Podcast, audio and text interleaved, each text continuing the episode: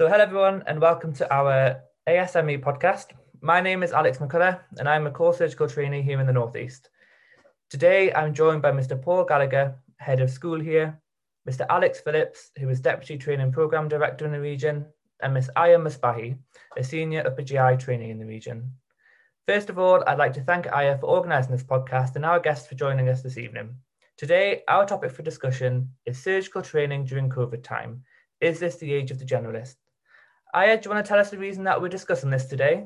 Thank you, Alex, for the introduction. Um, I think the topic that we're discussing stems from experiences that um, a number of trainees have had during the first wave of the pandemic. As everyone who works in healthcare knows, the pandemic has affected us in ways that we couldn't predict. So about eighteen months ago, we didn't know what was going to be in store for us. And especially in surgery, we've had to cancel elective operating. Uh, some uh, trainees have had to be re- redeployed to other areas, and we've had to scale down workforce and maybe just focus on emergency work. And I think that has really affected training. A lot of people have found that they're just, uh, they've gone back to being generalists again, general surgeons. The distinction between subspecialties uh, is blurred um, during emergency times. And it seems to have highlighted the fact that we have become quite specialised. And so, um, and we're so used to deferring for specialist opinions that when actually we're forced to be the sole healthcare provider for a patient, sometimes that can be quite difficult. And as a trainee, um, I think it's highlighted particularly that our training is more and more focused, um, and perhaps that we're decided, or that we are encouraged from an early stage to decide on subspecialty and not just specialty. And that raises a question about whether we are neglecting an ability to provide a general workforce, and is the generalist uh, what's needed uh, in the future? So I suppose the, the more experienced consultants are very much trained generally, and as the structure of healthcare delivery has changed over the last decade or so, consultants have been forced really to subspecialise, um, but they still have the training to go general if required. Is that fair, Mister Gallagher? It's interesting, and historically at the end of the last century, consultants would care for patients with a wide variety of conditions. I remember when I was a medical student, I attended an all-day operating list where the consultant general surgeon undertook operations on different patients, including a gastrectomy, colectomy, aortic aneurysm repair, and a prostatectomy. So they had a, a very wide range of, of a general interest. Over the last twenty to thirty years, there's been a progressive service reorganisation in the U K, with the emphasis on elective subspecialisation in centres, with the anticipation of improved patient outcomes. Larger hospitals may have all the services under one roof, but smaller hospitals may need to refer some patients to specialist centres for ongoing management. However, this can be difficult to replicate in the urgent setting for a variety of reasons. Our current surgical curricula, and there's a new curricula implementing in August this year, recognises that competence in all aspects of emergency presentation, as well as the common elective conditions, is required to obtain certificate, certification at the end of training. This may not mean that the surgeon is undertaking all of the procedures, but they know how to assess and arrange a referral, if appropriate, to a subspecialist colleague. So all surgeons will be trained to be competent in the management of all common and emergency general surgery conditions, but may not always do the operating. And just to go back to Aya's point, the, the COVID crisis has put something in focus that, uh, never mind in terms of surgery, we, first of all, we are doctors and may have to use the general knowledge that we have as doctors unrelated to surgery to treat for patients in this, in this crisis.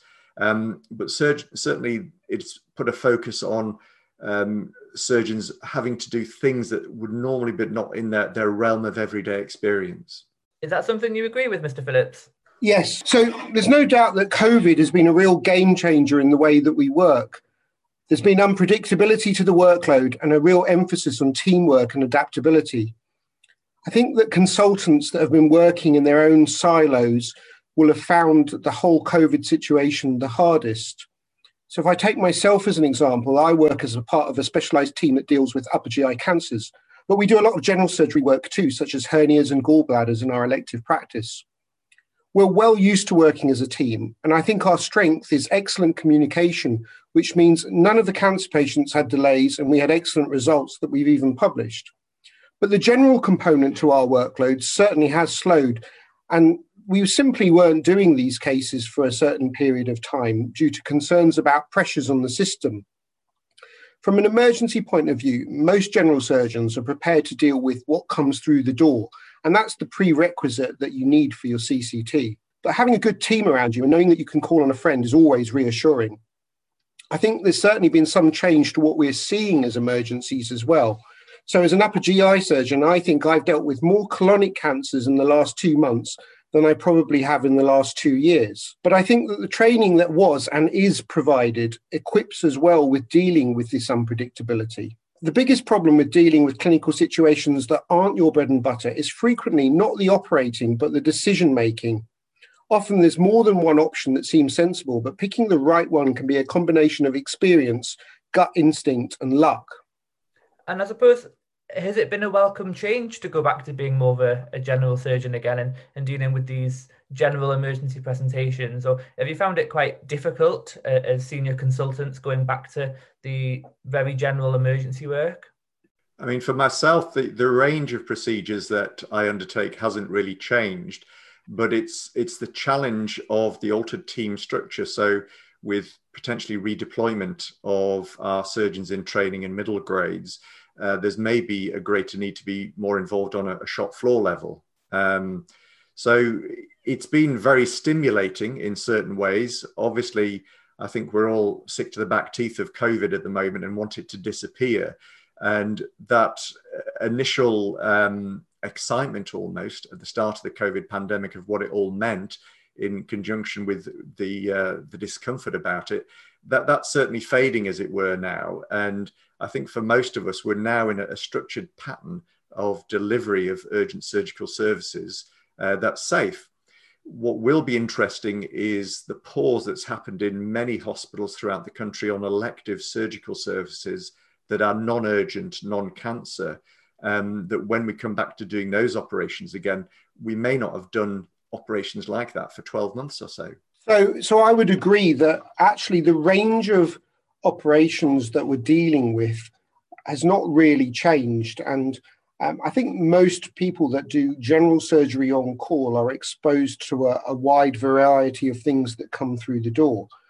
Um, what I've found that cha- has changed is that the frailty and um, the level of illness has changed, and that patients are presenting at a much sicker stage, which gives you a much larger challenge. So Um, it's not your fifty or sixty year old that's coming in with an obstructing cancer, which doesn't happen very often because often people are picked up through various other ways. It's your eighty year old who has been shielding for the last nine months and didn't really want to come and see anybody anyway, but is now presenting in a really sick state with an obstructing cancer that needs something done very urgently. And the risk of morbidity and the risk of mortality associated with it is much harder. So I think that, that the challenge is not just us in the operating, but also it, it relays on to our critical care colleagues, and they're having to help out and, and deal with sicker patients that we're operating on. So, so I, I agree. I don't think the range has changed much, but I think that the um, level of challenge with the patients hasn't got worse. I think that's a very fair point, Alex. And even what we normally term simple conditions, such as in general surgery, appendicitis or abscesses, infection in gallbladders or, or obstructed hernias presenting as an emergency, the patients have been scared to come into hospital at the start of the pandemic. And we were seeing patients with a very advanced stage of pathology um, because they were, they were presenting so late. I think to a degree now that's settled, um, but it can be difficult sometimes for patients to access healthcare services on or know how to present, particularly with an urgent condition. Um, but yeah, it, it's provided different challenges, not so much technical, but as you say, Alex, in terms of team working and decision making. That's all very interesting. Um, I think from my personal experience, um, I've had the same thing. Uh, we've seen patients come in a lot sicker um, and a, a needing a lot more urgent surgery than maybe we did in the past. Mister Gallagher, you, you said there that a lot of the juniors in the team would have to uh, had, had to be redeployed or, you know, potentially off and or self-isolating or them, indeed themselves unwell with COVID. Has it been difficult being back on the shop floor a bit more present, or is it something that the consultants of today are expected to be doing in their day-to-day practice, being there and around and on the shop floor? we've been relatively fortunate in the Northeast that in the first wave of COVID, there was relatively little redeployment, but there was um, an emphasis on covering colleagues who were either isolating or shielding, and the rotas became much tighter. So I think we've all been a lot more involved uh, in the initial assessment of patients in ambulatory care units, for instance, um, making very quick decisions at a relatively senior level to decide whether the patient could leave the hospital to reduce their COVID risks. We haven't been so much involved, myself directly, with the basics of what the foundation doctors would be doing on day-to-day ward care. Um, but certainly the, the team has thinned out. And again, just to emphasize that communication and team working is the, the thing that holds it together and provides good patient care. At the same time, we have been able to continue training of surgeons. And that, that is really important, because the effect of the COVID pandemic is undoubtedly going to delay uh, the progress of training for, for many surgeons in training at the moment.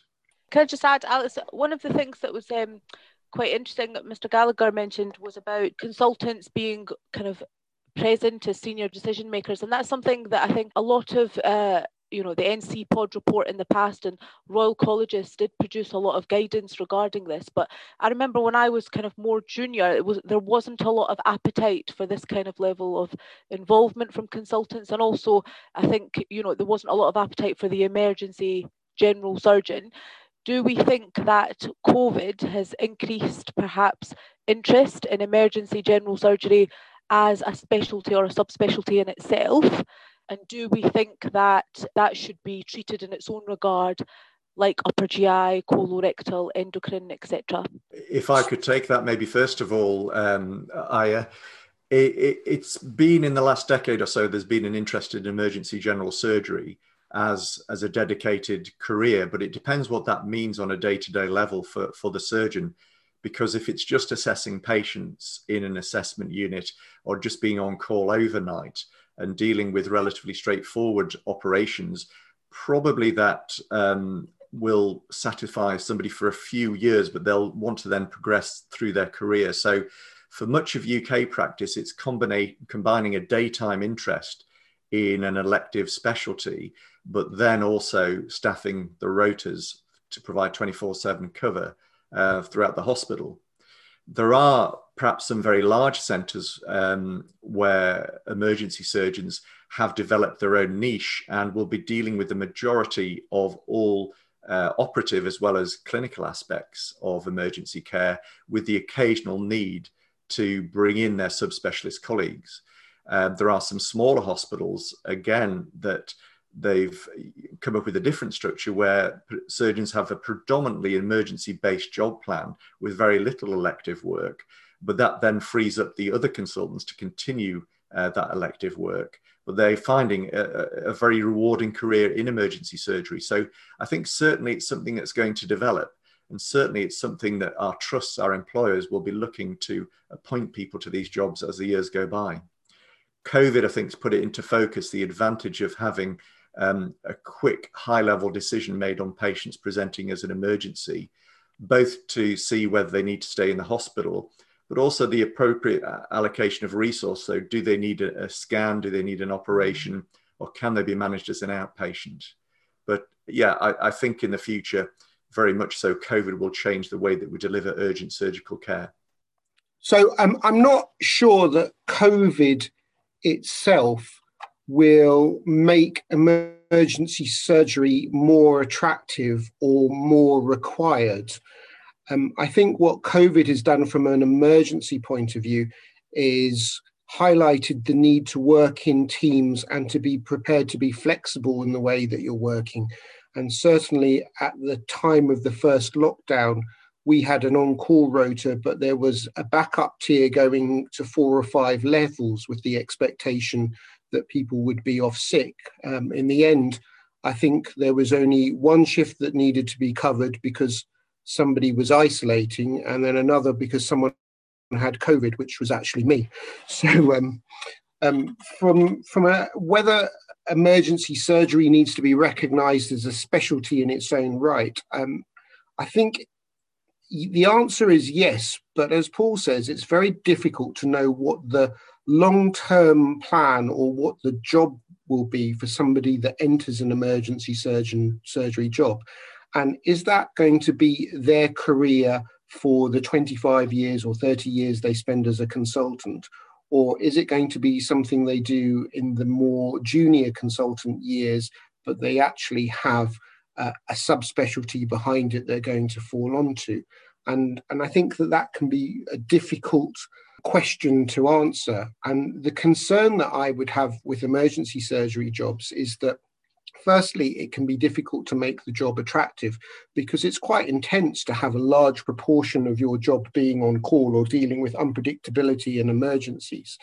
And secondly, there is a sort of slight historical stigma attached to these. And what you don't want is that people that take these jobs to feel that they are less good as consultants than those that are specialists as such. And I think it almost uh, it sounds a bit derogatory to say, well, they're the specialists and I'm the emergency surgeon. But actually, um, being an emergency surgeon and being a good emergency surgeon can be extremely demanding, and the decision making there is very difficult as well. So I think you're right. It probably needs to be recognised in its own right in order to make it more attractive and more accepted. Um, but it's by no means an easy option to go down, and it's very challenging. So if you want good people to take those jobs, you need to make it attractive somehow. And the question is, how do you do that? Uh, Mister Gallagher, you, you raised before about the, the change in the curricula, and I suppose it sort of leads on to the, the shape of training review, which uh, my understanding sort of wants to lead to more of a, a broad-based general surgeon that can dip in and out of, its, of their specialty when required.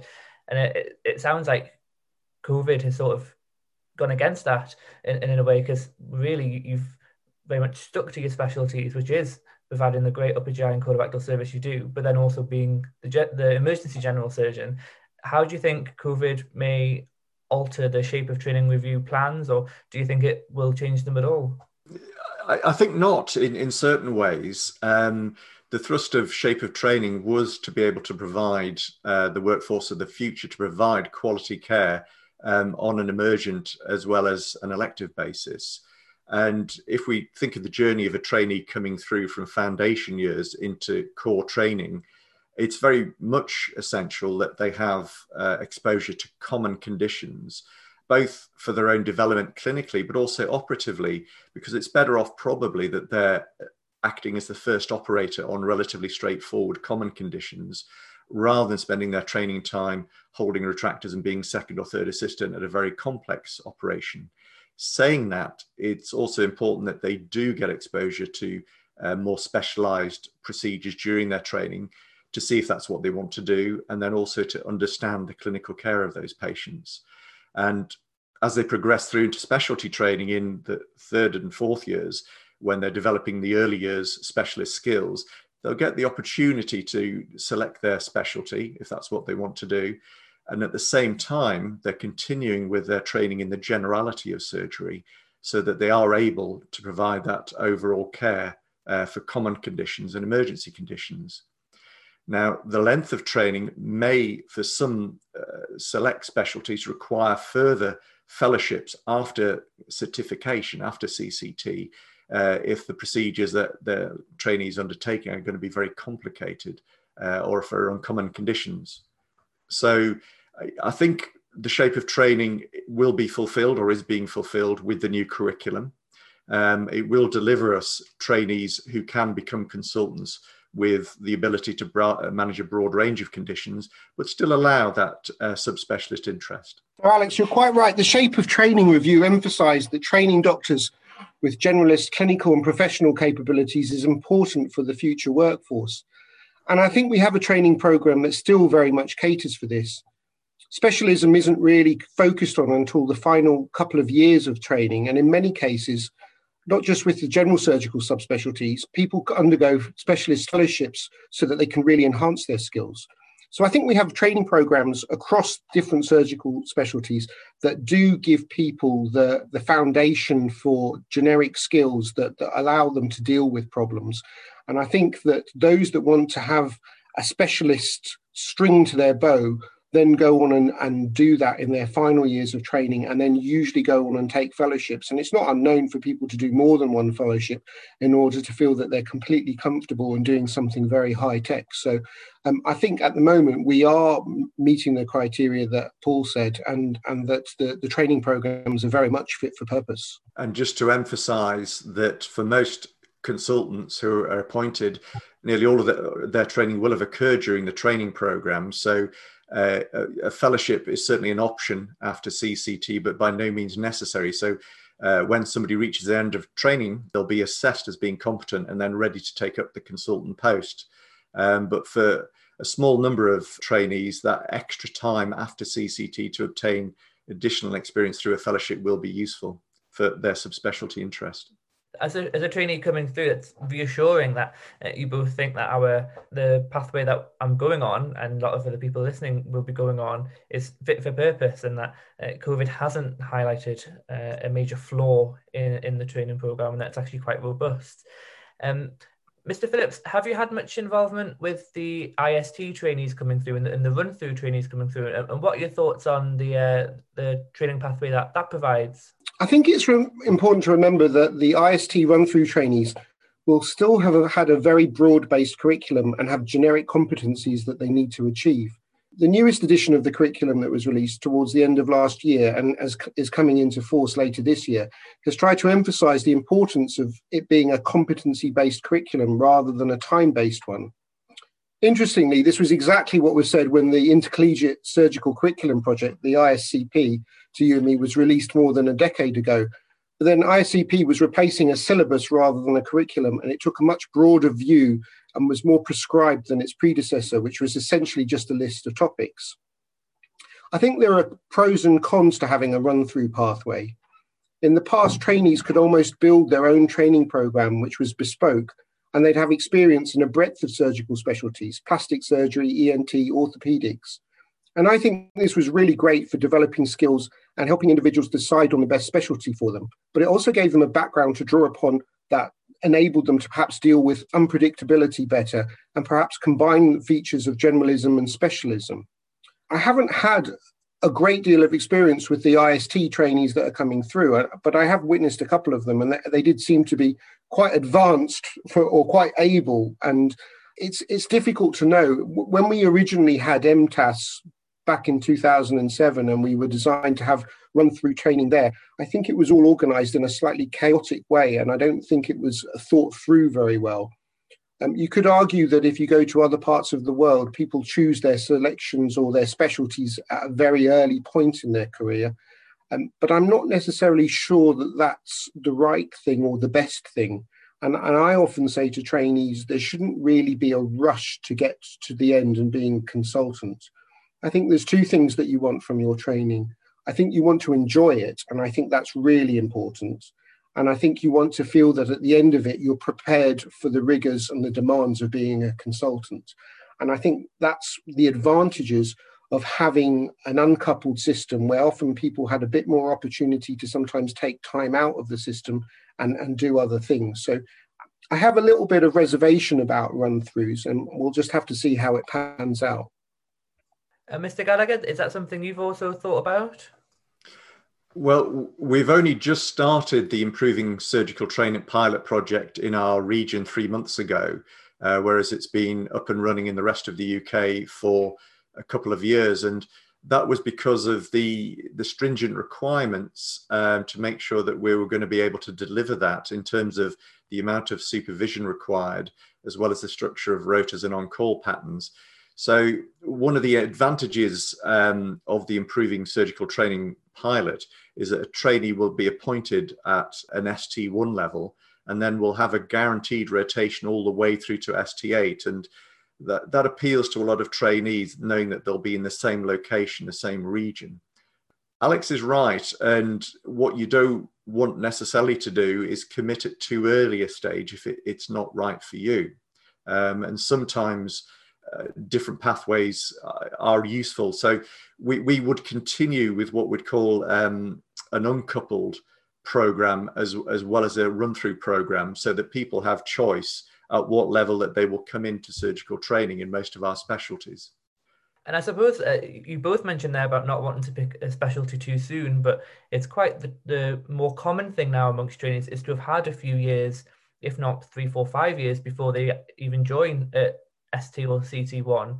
So is there an argument to saying that in those years post-foundation, pre-joining a, a formalised training programme, that that's the time that people are finding out what specialties they do and don't want to do, and, and what areas they do and don't want to work in?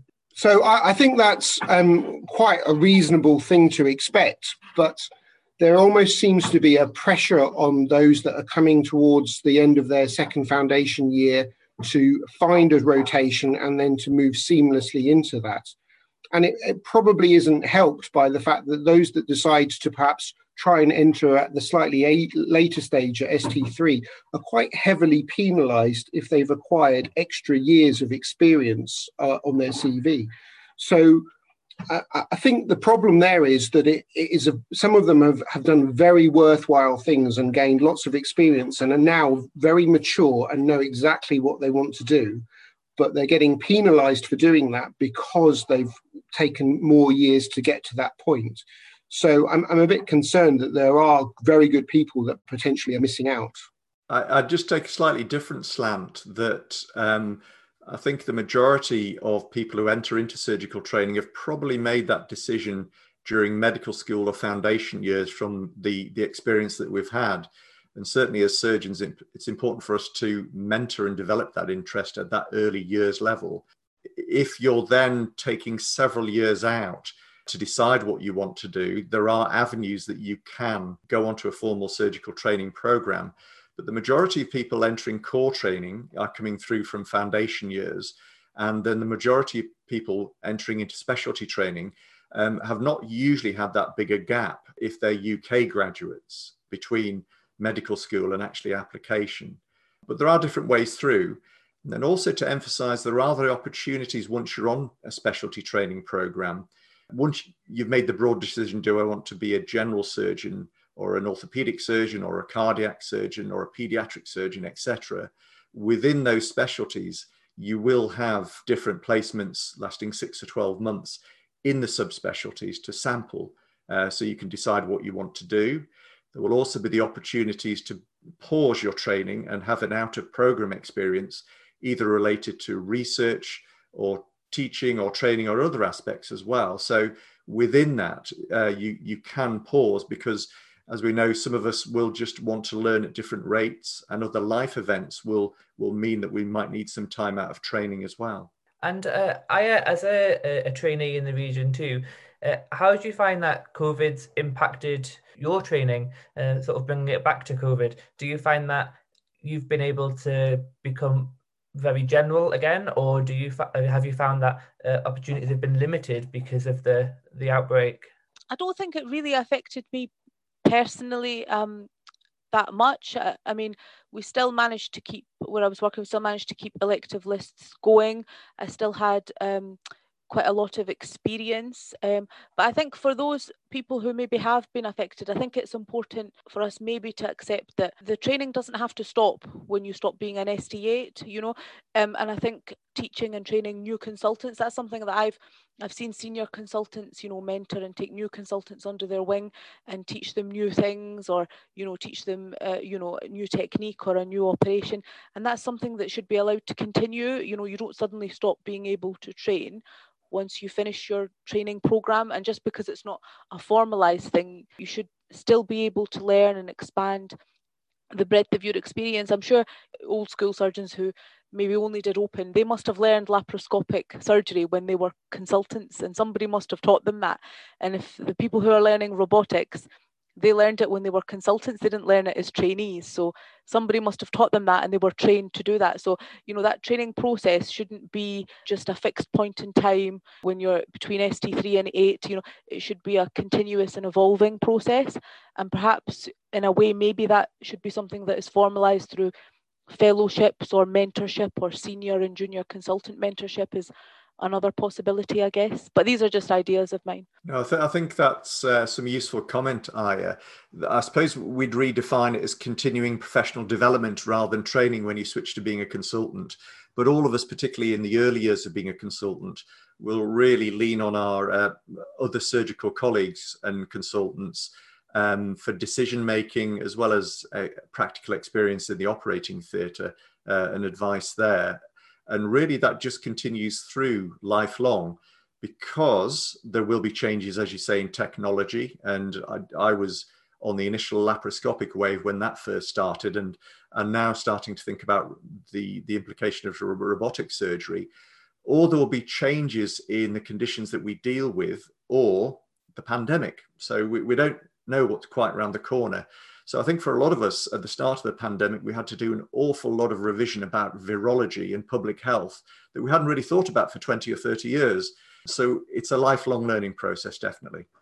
I agree. I think it's always important to remember that a career in medicine or surgery involves lifelong learning. So I think you need to be very open to new technologies. I'm not saying that every new technology or every new technique that comes along needs to be embraced and is the right thing to do, but I think it certainly needs to be considered, because undoubtedly there will be some things that come along that allow you to do things better than you're doing them at the moment. And I think uh, robotic surgery is the obvious candidate at the moment.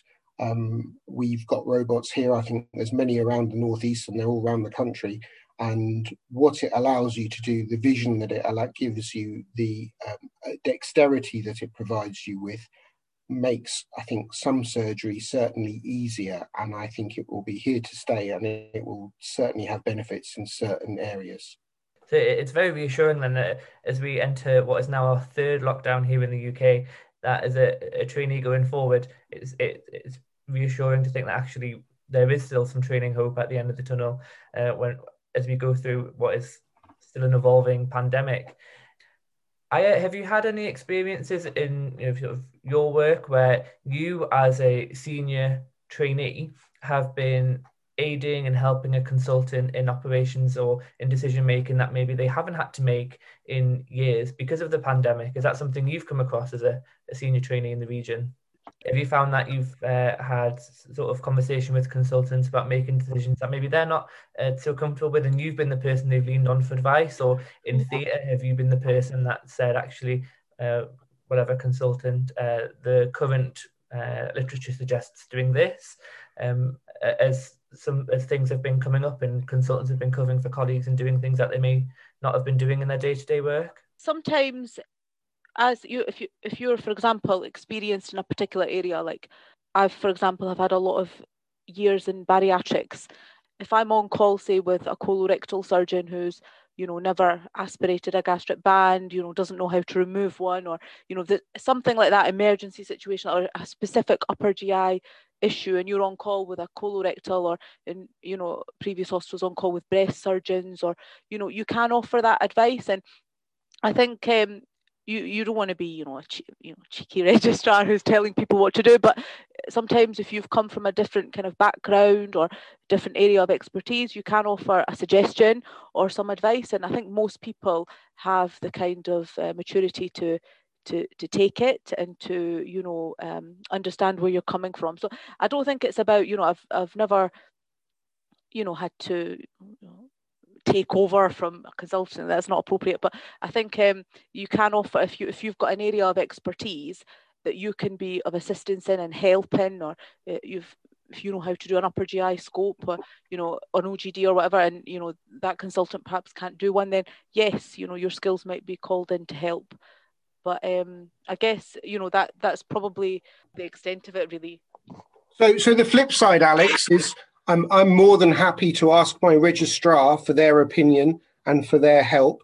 And I don't think that you should us- underestimate the importance of common sense as well as experience. So if you're on with sensible team members, then it's very good to have a registrar that you can ask their advice from.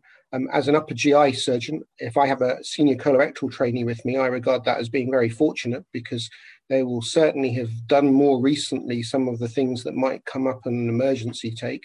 And I think it's very reasonable to ask them their opinions on things. Ultimately, the buck will fall to me and the responsibility falls to me. But I think you can use your trainees as a source of Um, training and keeping up to date very easily. And I think it's important that you recognise their value as part of the team. One other point just to bring in on that is for, for any surgeon who's the lead operator, uh, we would emphasise non-operative technical skills. And that's not just the, the technical aspects of what you're doing, but controlling your operating environment and, and controlling yourself in that environment. And it's very useful having a trainee that you can just pause the operation and say, this is what I'm thinking. Do you have any other thoughts? Um, number one, or a trainee asking you a question because they realize that you're heading on a trajectory that you normally wouldn't do, because sometimes you can develop tunnel vision as the primary operator and not aware of other aspects that, that you might need to consider. So it's invaluable bouncing those ideas off another person, be that a trainee or another consultant colleague. Paul, I completely agree. I think you've summed it up very nicely there. Mister Gallagher, as head of school, obviously you're really involved in um, our the training of, of junior surgeons as, as we develop. Um, have you been made aware of uh, trainees that have had to defer their training or potentially looking at deferring their training as an impact on co- as COVID? So yes, the, there's there's many trainees uh, have been affected by COVID. Different specialties have been affected in different ways. So those with a predominantly elective um, workload leading to elective curriculum requirements will have had their training uh, extended already. Uh, those that have a predominantly either emergency or urgent cancer basis will have been able to continue training and be able to progress through with their, their normal competencies, and that they're assessed at the end of year that they're able to progress to the next level. Um, the, the, the main issue with COVID has been the lack of operating experience uh, for most trainees. That's what they've noticed. To a degree, for general surgery, for instance, endoscopy training, uh, other trainees for outpatients as well, although they will have gained a lot of different experience in the emergency setting. Um, there's also other competencies that you'll require to, to get through, and that might be related to a course or other curriculum outcomes, and of course, passing exams as well. Now, we're aware of all of this um, at a national level, and that's why we brought in different outcomes to the annual review of competence, the A R C Ps, of what we'd call an outcome ten, as, as a no-fault indication that your training will need likely to be extended. Um, and that's been implemented throughout the U K um, over the last uh, nine months now, really, since COVID started. So your, your training programme directors, your supervisors and the health education authorities nationally are aware of these issues and will be very sympathetic to just allow that when we do re- eventually return to normal service. And Mister Phillips, I know you're interested in exams. Um, Do we run the risk of having trainees who are reaching the end of their training and don't have their exams? Um, I think that's eminently possible. Um, so when COVID came, certainly if you look at things like the F R C S exam, it, it caused a delay to the, the part ones and the part twos, and, and that led to a backlog of people that needed to take exams. Um, I know that the part two exam that was scheduled for February has been deferred into the summer. The part one that's due to happen at the beginning of February, I think, is still on, but may have changes made to it. Um, but it's very possible, especially as the second part of the exam is patient dependent, and, and they had made provisions for COVID and patients and how they would be dealt with. But I think it's difficult to know whether you'll be able to or be allowed to or be able to get patients in for doing a clinical exam in the summer. Um, we hope that there's going to be a vaccination program, and we hope that COVID will be better controlled.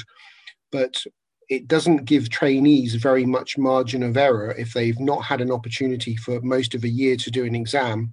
Um, they almost, they'll feel additional pressure at having to pass at that point.